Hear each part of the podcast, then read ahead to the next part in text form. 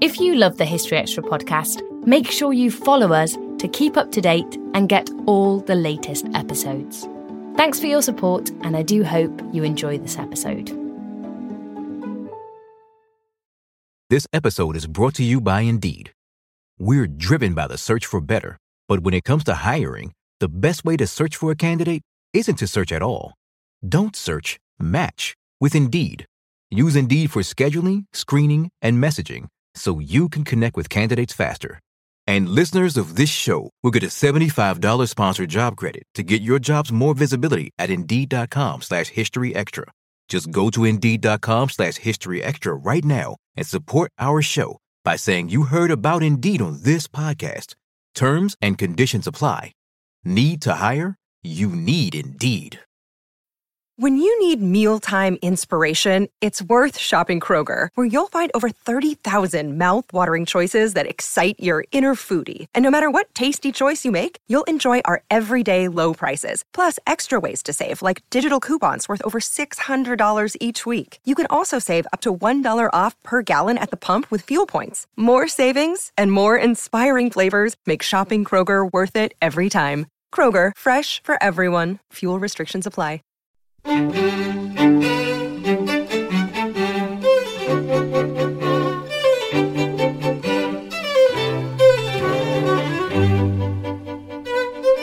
Hello, I'm Dave Musgrove, and this is the BBC History Magazine podcast for the week of 22 March 2012. And this is, of course, the podcast sister to Britain's best selling history magazine.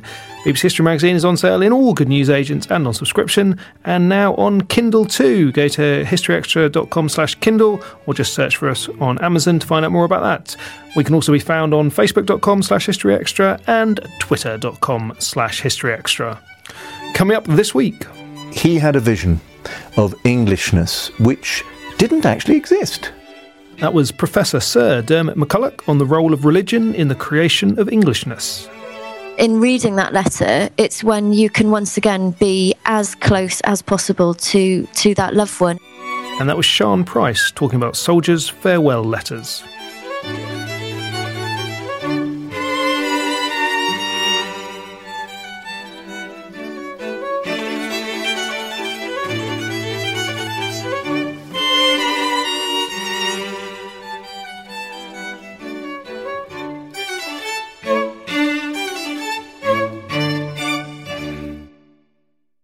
Before we get started, please bear with me for a little announcement. A new optimised version of BBC History Magazine is now available on the iPad. You can find us on the Apple newsstand or just go to our website, historyextra.com forward slash iPad for more information. And as a little reminder, Kindle users can also still download the magazine.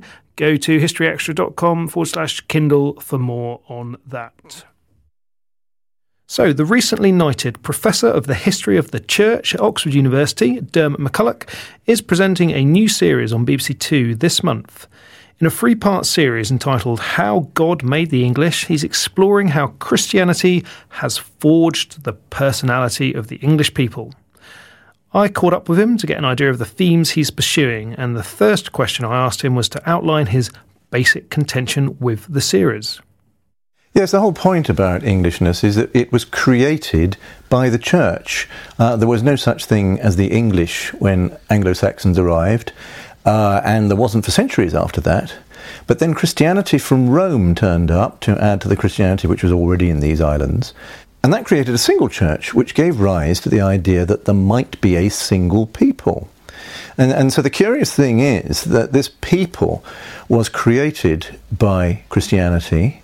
It was marked out by its loyalty to the Pope. And the next thing we say in the story of Englishness is that Henry VIII turned the whole thing round. So that in his Reformation, his break with Rome, he made the mark of being English, hating the Pope. So until the 16th century, being English is to love the Catholic Church after Henry VIII's reign in the 16th century, it is to hate the Catholic Church. And, and that's an illustration of the way that every national identity, not just Englishness, but every national identity, is made up. It's made up for purposes, but it's not any less real because of that. And that's why I thought it was so important, so urgent to look at this question of Englishness. Because once more, these islands are in a state of change, transition. Okay, I'll just take you back to the, the start of the story. Then you talked about the the, the Roman mission, uh, the, the, Roman Christian mission, which came in under Augustine, wasn't it, in five nine seven? Um, but there was already a, a, branch of Christianity in the country, wasn't there? That came come back from Ireland, come via Iona down, so that was the, the, Irish, the Celtic Christianity. So how does those, how do those two stories play into into the start of this idea of Englishness? Then the fact that we already had something that was Christian.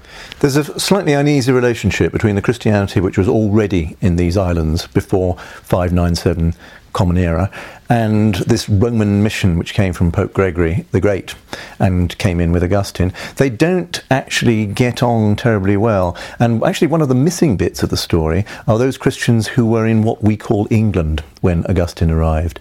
Uh, most of what we know is through great Anglo uh, Anglo-Saxon historian Bede. And Bede tells us what he wants us to know, and he's very dismissive of these Christians before Augustine, particularly in those parts of the islands uh, which interested the Anglo Saxons. He's quite happy with Celtic Christians who were beyond the Anglo Saxons' interests, such as the great Columba of Iona, very nice about them, but he's not at all nice about Welsh Christians, for instance. And the, the relationship went on being uneasy because Bede and the sort of Christianity he represented was very loyal to Rome, very loyal. Celts, not so much. Uh, they were in communication with Rome, but that wasn't the great thing for them. And you see that tension working through the centuries after 597. So is, is Bede the, the key player in the, in the early story, would you say? Bede wrote the story. That's why he's the key player. He had a vision of Englishness, which didn't actually exist at the time. He sat in his library in the monastery at Jarrow and Monk Wearmouth, up in what we now think of the very north of England, the Kingdom of Northumbria for him.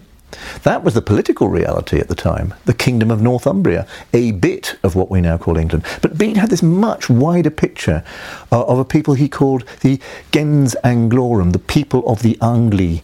And it was these Angli who uh, became the English uh, but that's not for some time, for much more than a century after the time of Bede.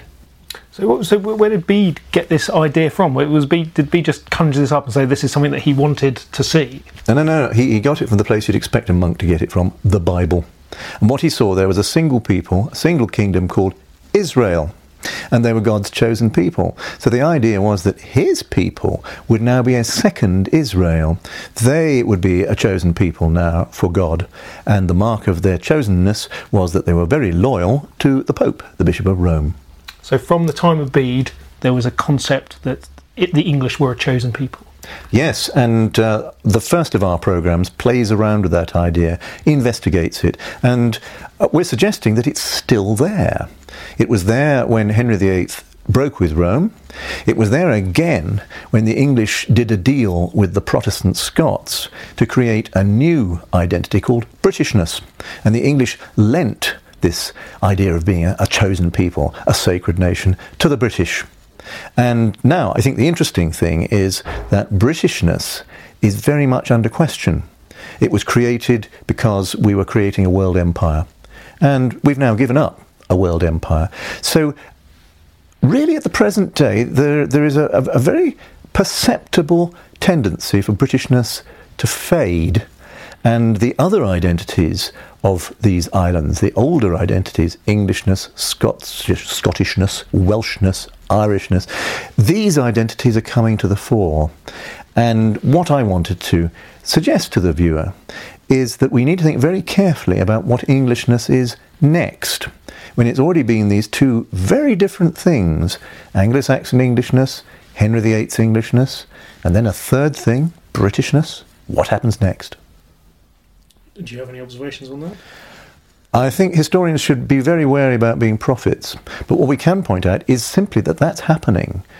And that there are certain people who could take that Englishness in a very undesirable direction to suggest, for instance, that there is a race called the English and there really isn't. That's something we deal with in one of our later programs. Uh, that this is a, an idea, an identity which is about a place, I guess you'd say, uh, and that we shouldn't attach some false idea of racial unity, racial identity to it. And we can't now, because thanks to the empire, we have a lot of communities in these islands uh, which have emerged over the last century, century and a half. They've come from other parts, just as the Angles and the Saxons did, and they're here, and they're not going away. They are now part of this experiment in finding out what Englishness is. If Bede says uh, the English are a chosen people, what what does that mean that the Scots and the Welsh and the Irish are in that context? Maybe even the Cornish, if we're, if we're looking at that in that sense. Well, for Bede, the Scots, the Welsh, the uh, the uh, Cornish, uh, the Irish were not God's chosen people. It was the English. Uh, and it was a very convenient ideology for the power brokers within the various Anglo Saxon kingdoms because uh, the, the, the, top men emerging out of that to create a single entity could say that they were at the heart of this chosenness. So, Bede says that the, the, the English are the chosen people. Um, and, and, and the English obviously can buy into that, but but if you were a Scottish person at the time, wouldn't that have made you feel somewhat dispossessed? Well, of course, there wasn't a thing called Scottishness either. Uh, there were Anglo Saxons in uh, what we now call the lowlands of Scotland who spoke English. And there were Celts further north than that. There had been a, a people called Picts as well. You might say, uh, and this is going to annoy a lot of your listeners, Scottishness is not Englishness. It is an amalgam of peoples who speak completely different languages, English and Gaelic, and they find an identity because the English have this sense of being special. The people uh, who are territorially under the, those who call themselves the kings of England separated off from the Anglo Saxons to their north, and those Anglo Saxons became Scots alongside these Gaelic speaking peoples uh, in the Highlands of Scotland who had much more of a link with the Irish. So uh, there is a sense in, in which the creation of Englishness actually helps to create these other identities in these islands. We've got an interesting piece in our current issue, uh, which which looks at the writings of Jocelyn of Furness, a, uh, I think a 12th century uh, monk up in the Lake District, and those writings seem to suggest that that someone living in that part of what's now England didn't necessarily see themselves as English. They was quite in, attuned to, to Scottish, Welsh, and Irish saints, and and, and, and, and and had loyalties beyond the boundaries of England. So, had the idea taken hold? There are all sorts of competing identities, and I think that's one thing you always need to remember in history that what is there now is not necessarily what you'd expect to be there. So, in the north of England, it was perfectly natural to look north. And it was perfectly natural for Anglo Saxons in what we now call Scotland to look, say, to Durham. And you can look at buildings. You can look at Durham Cathedral and its architectural influence on buildings in what is now Scotland. So that's one possibility. The other one, of course, is that in 1066 uh, we gained a new monarchy in these islands, which came from what is now France. And so there could well be a competing identity of those loyal uh, to the successors of William the Conqueror, the Angevin Empire of the 12th century. That could have been a new identity for a people in Western Europe. It didn't last. Uh, it went by the early 13th century. And that moment is really quite significant because it means after that, a people in these islands with a king in Winchester or London think of themselves as different from the people over the water in what is now France. And the relationship becomes a very tense one. A hundred years of warfare in the 14th and 15th century, for instance. Okay. And then moving that story on, you, you talked a little bit about Henry VIII, and, and basically you're saying he, he was very adept in, in turning this story on his head to suit his own, um, what he needed to happen. How did he do that? It's really quite simple. Uh, you are the monarch in a country, God has put you there. The Pope has got in the way of the wishes of this monarch, and therefore the Pope has got in the way of the wishes of God. And so you take all the imagery of England as a new Israel, a chosen people, and you just subtract the Pope. And you say the Pope is the enemy, therefore Englishness consists of uh, hating the Pope. It's, it's a, a really clever trick, and you can use a lot of existing legends about the arrival of Christianity. And you can say, forget that man Augustine who came from Rome in 597. Look way beyond him, back to King Lucius of Britain, the first king ever to accept Christianity. Look to Joseph of Arimathea, who turned up in Glastonbury, and Joseph uh, had known Jesus Christ and, and, may even have brought him here uh, as a young man. You've got all these legends which were already there, and you take them and turn them to this project of making England special, but in the end Protestant. And, and people accepted that and, and went with Henry, well, uh, in part. Yes, um, Henry's subjects bought this because uh, he's telling them ancient stories associated with places they know and people they've heard of. So uh, it, it, it's a creative refocusing, if you like, of history or returning history around in a different direction. So, so why why now explore this story? I mean, obviously you've talked about the the, the question mark over the, the various nationalities that make up the UK, and, and that's um, something which is clearly playing on the minds of people. But is there is there an underlying story that you, as a as a, a professor of church history, have, have got something to, to an axe to grind here? Because up to people not take enough note of religion in, in history? Is it something which you think's overlooked? I think in the past, people uh, have not paid enough attention to religion in history, and I, I say in the past, so the last hundred years. And that's changing very interestingly, very gratifyingly. And I think our series is a symptom of that change. People are, are taking religion seriously. Not that they may, may, believe in it, they see it's important. That's really uh, what excites me.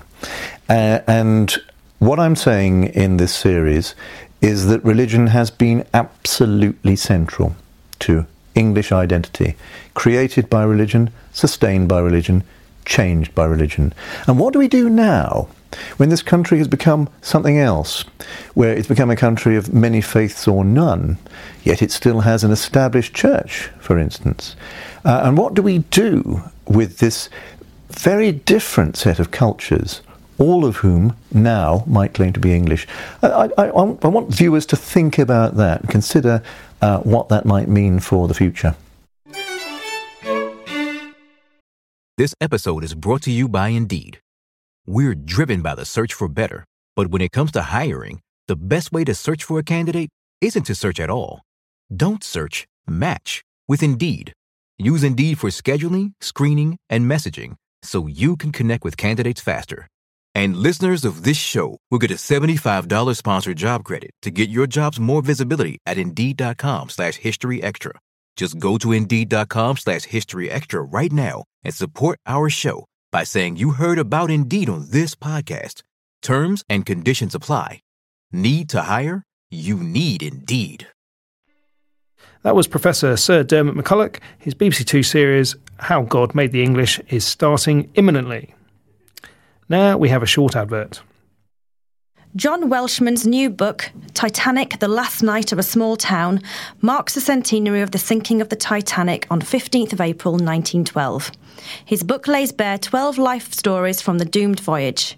Here he gives a taste of some of those life stories. A lot of the books that have been written recently about the Titanic have uh, focused on the issue of myth, but what I really wanted to do was to focus on the stories of just 12 uh, people, a combination of passengers and crew.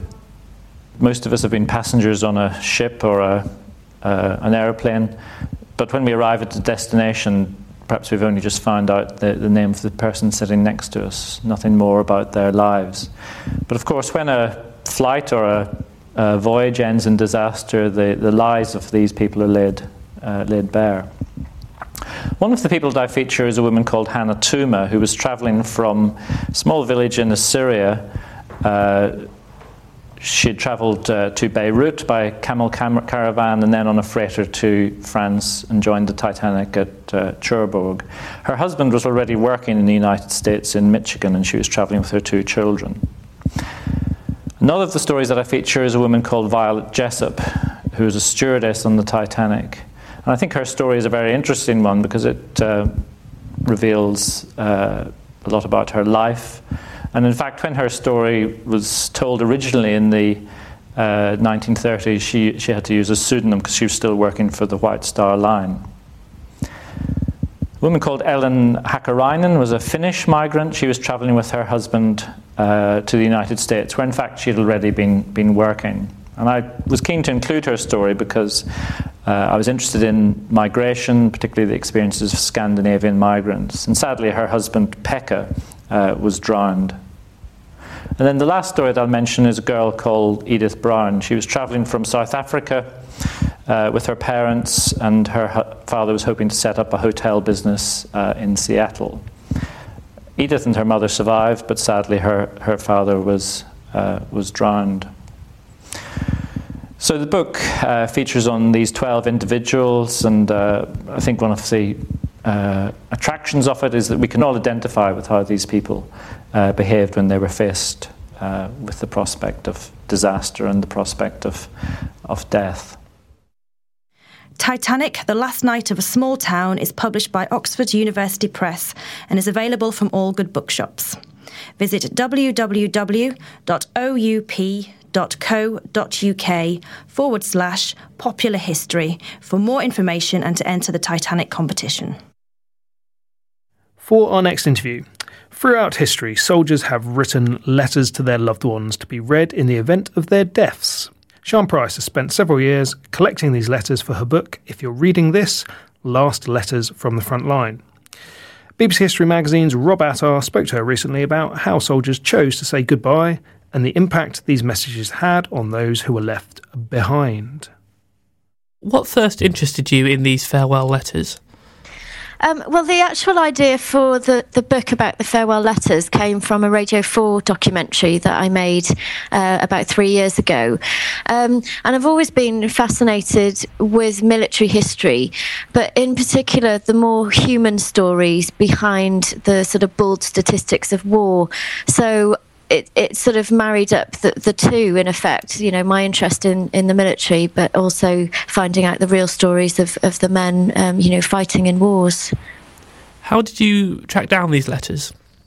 Uh, well, it took me three years, um, and it took me all over the globe really looking for these farewell letters, um, because the problem is with the historical ones, they're they're not always catalogued in archives as a farewell letter. So it was a case of going to archives, going to record offices, um, visiting military museums and military archives, um, and literally trawling through hundreds and thousands of letters in search of the particular, in the event of my death or farewell letter that I used in the book. Um, in the book, I, I looked at nine conflicts in total, um, starting with the Napoleonic Wars and then going right through to Iraq and Afghanistan.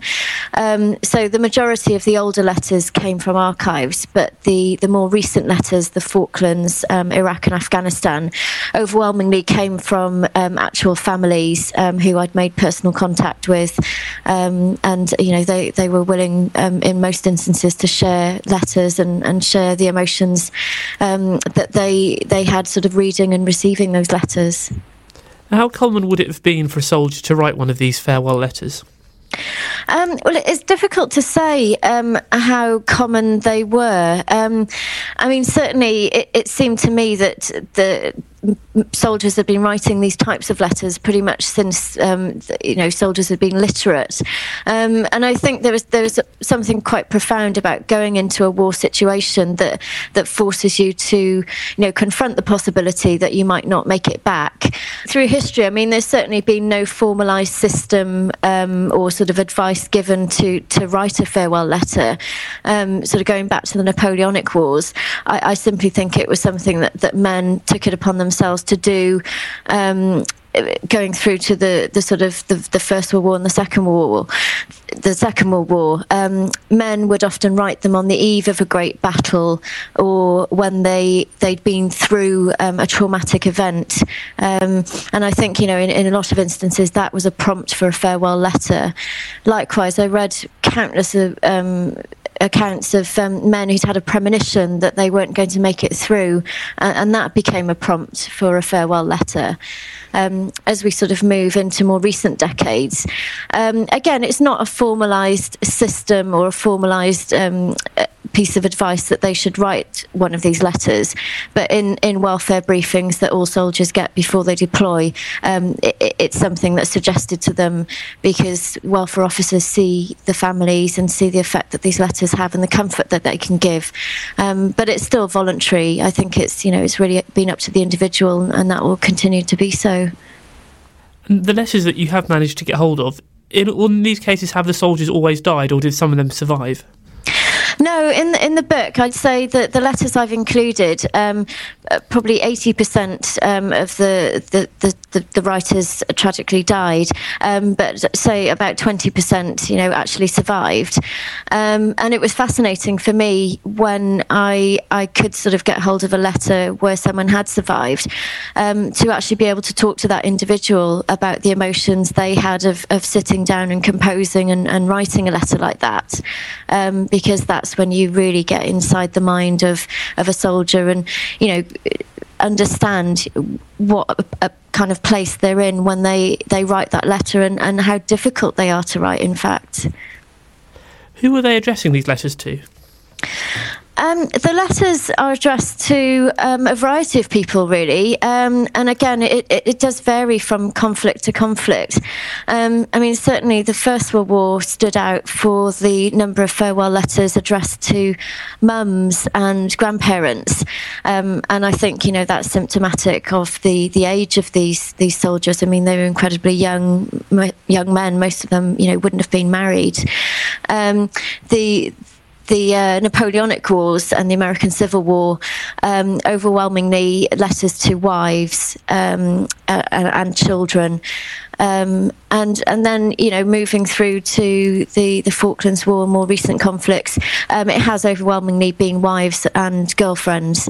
Um, but it, it's really to you know to, to your loved ones. Um, some people write more than one. Um, you know, I certainly came across uh, soldiers, sailors, airmen who'd written to one to their children, one to their wife, one to their grandparents. Um, there was even one chap who'd written one letter to his wife and, and one to a woman he'd had a passionate affair with. So um, I think you know when when you're facing up to the possibility you might not make it, um, you know, it's it's an insurance policy in a way to make sure you say goodbye to the, the people who mean most to you.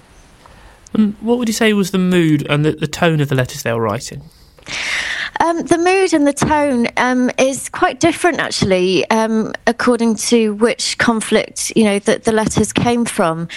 Um, I mean, certainly the Napoleonic War letters, uh, you know, from from the late 18th um, century onwards, um, were very uh, sort of restrained um, in their emotion um, and, and sort of matter of fact in, in you know if if I get killed then you know here's a list of instructions here's a list of things I want you to do.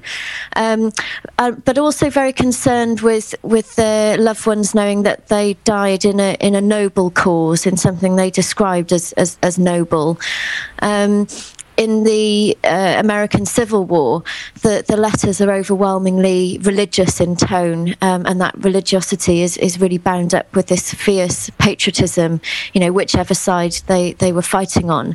Um, but the, the religious fervour of those letters, I mean, is astonishing. And again, that's a sign of the times. Um, you know, it was a very religious uh, point in American history, um, but it was also uh, um, a, way that men found comfort if they could um, know they would die and that would bring them closer to God, then they felt at peace with themselves and, and um, you know, it, it, gave them a sense of comfort, I think, as well as their families um, at home.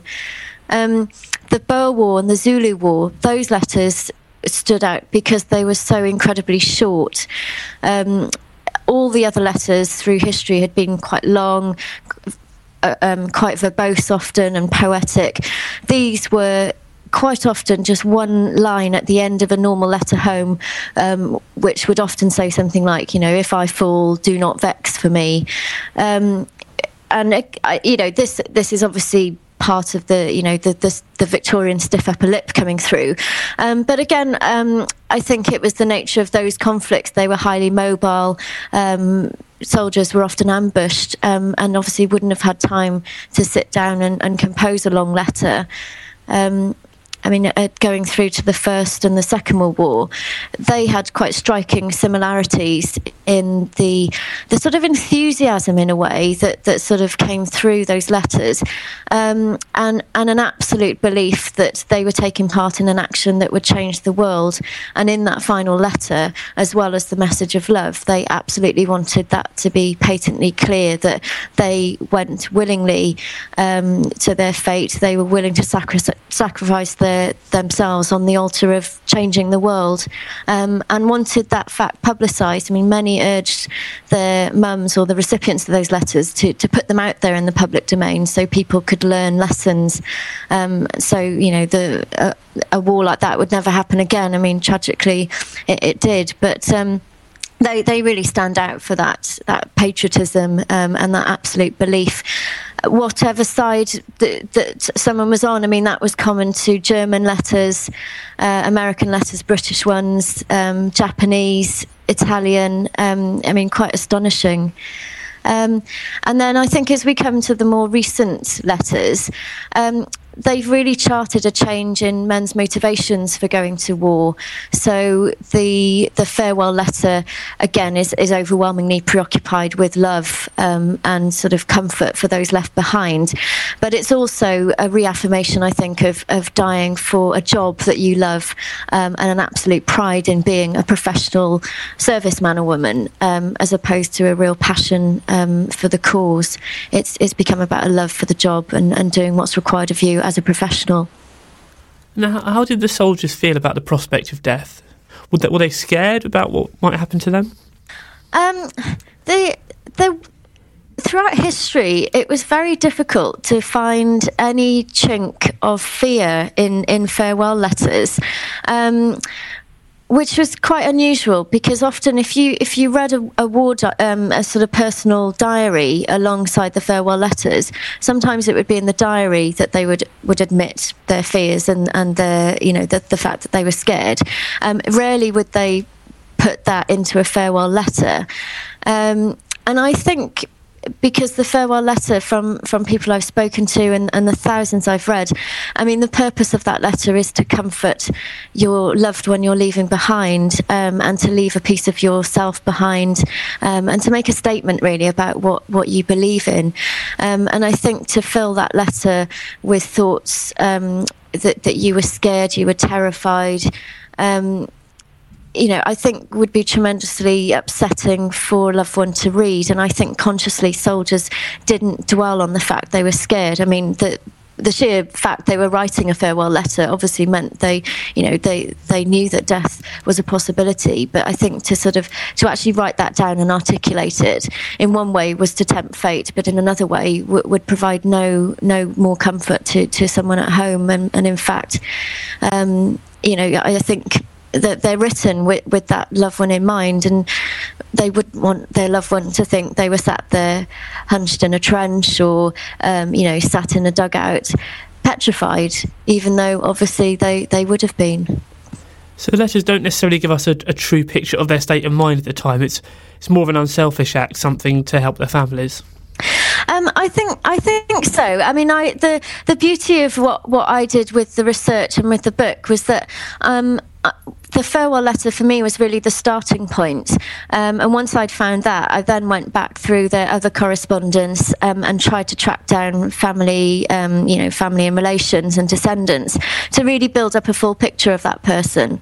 Um, and it was interesting that sometimes the the letters they would have written um, outside of the farewell letter were very different language, um, different emotions, and and you've sort of got a real rounded sense of, of an individual um, through reading all of their correspondence. But yeah, the farewell letter was, was always a different, you know, had a different tone to it, inevitably. And something that you mentioned earlier was that some of these soldiers would leave instructions in their farewell letters. What kind of instructions would they be?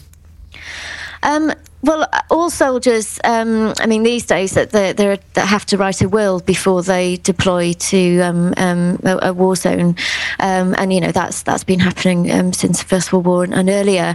Um, but many took it upon themselves to put instructions that maybe you wouldn't put in a formal will in their letters. So, um, particularly with a lot of the recent letters, many of the boys were were writing about what they wanted their funerals to be like, what songs they wanted played, um, you know, the, the sort of cocktails they wanted people to drink, um, and, and you know that there was a there was a lovely letter from the Second World War um, where the, the the, the boy was was well, he was a boy. He was 18. He was tragically killed um, El Alamein, um, and he was very much preoccupied with the you know the three songs that should be pe- played at his funeral um, in in the kirk in in Scotland. Um, so they've really been instructions for funerals. They've also been advice for children. Um, you know, there's several letters that, that fathers have written to their children, um, which range from the in the Napoleonic Wars. One beautiful letter written with instructions that the the, the best way the sons in that family could honour their father's memory was to join the army, um, and and he that would make their their father proud. Um, again, uh, instructions for their children's education. There was a, a, great letter from the First World War from a British soldier who wanted his son to follow in his footsteps and, and go to law school. Um, so instructions like that, and then even down to uh, there was a couple of letters again from the Napoleonic Wars, um, telling wives where they'd left, um, you know, a bit of money in a certain drawer.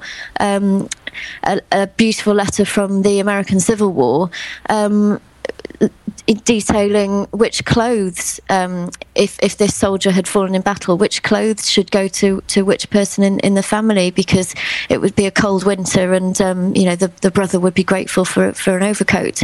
So all, all manner of things, really. It's um, you know really really interesting reading. Do you think perhaps by by focusing on practical details like that, that help take their mind off what might be happening to them?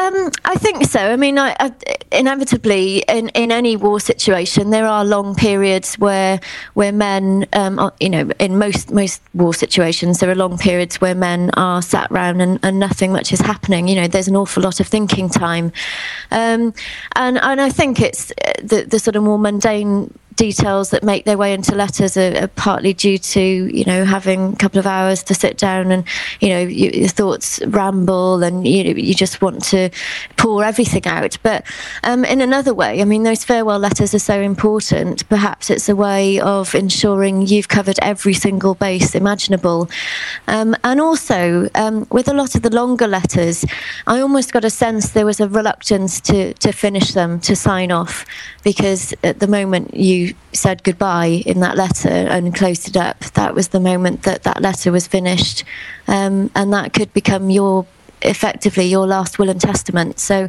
Um, there was a reluctance I felt um, f- to, to, end those letters sometimes, and that's why they, they could often um, be quite lengthy. And what kind of impact did these letters have on the people who received them? Um, it's almost indescribable um, to you know the impact that these letters have on families.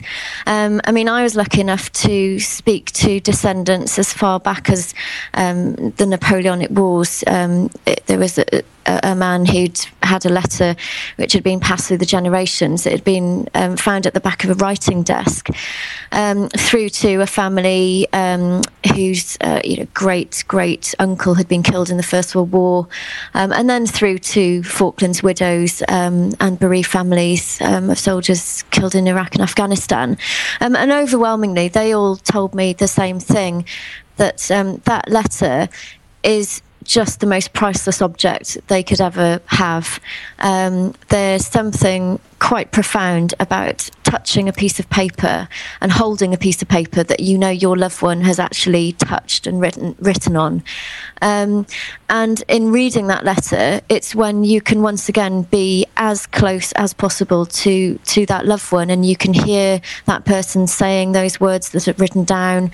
Um, and there is a lovely quote from from one mum whose son was was killed in Afghanistan, um, who basically said, you know, you can have memories of words spoken, but words written down last forever. Um, and uh, you know that that's something quite profound for families and um, if they remain in families, they get passed through the generations as a precious heirloom, so that person's never forgotten.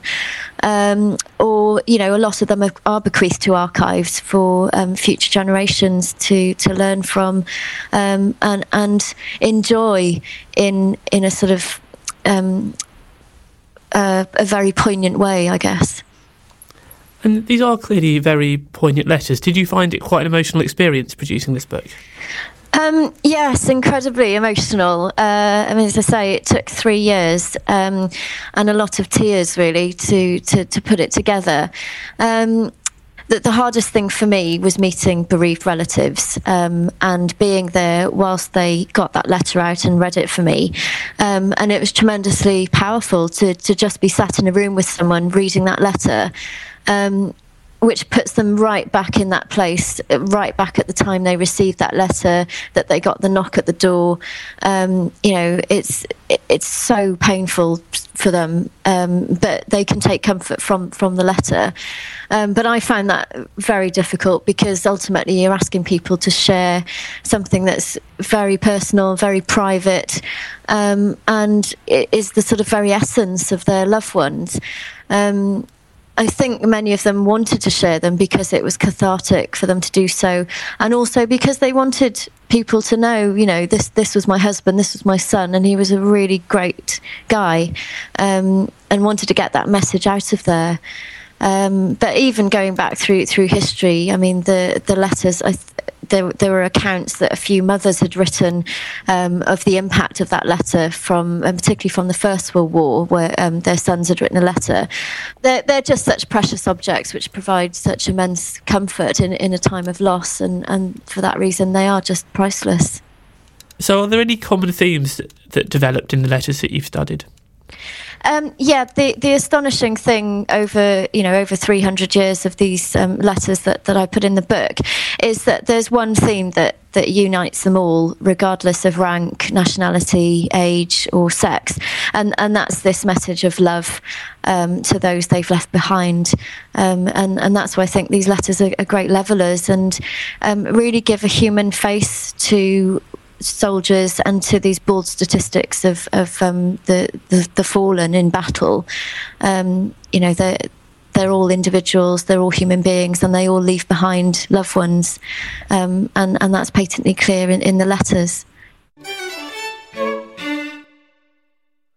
That was Sian Price. Her book, if you're reading this, Last Letters from the Front Line, is available now from Frontline Books. That's it for this week's episode. Next week, we'll be delving into the history of the FBI and asking why it is that nations fail, which is quite a deep question to ponder, so I'm sure it'll be a diverting discussion. BBC History Magazine's website is historyextra.com. If you go there, you'll find details of our latest subscription offers, along with a weekly history quiz, roundup history news, book reviews, image galleries, and features aplenty to keep you busy. BBC History Magazine's weekly podcast is recorded in Bristol and produced by Dave Gibson. Thank you very much for listening.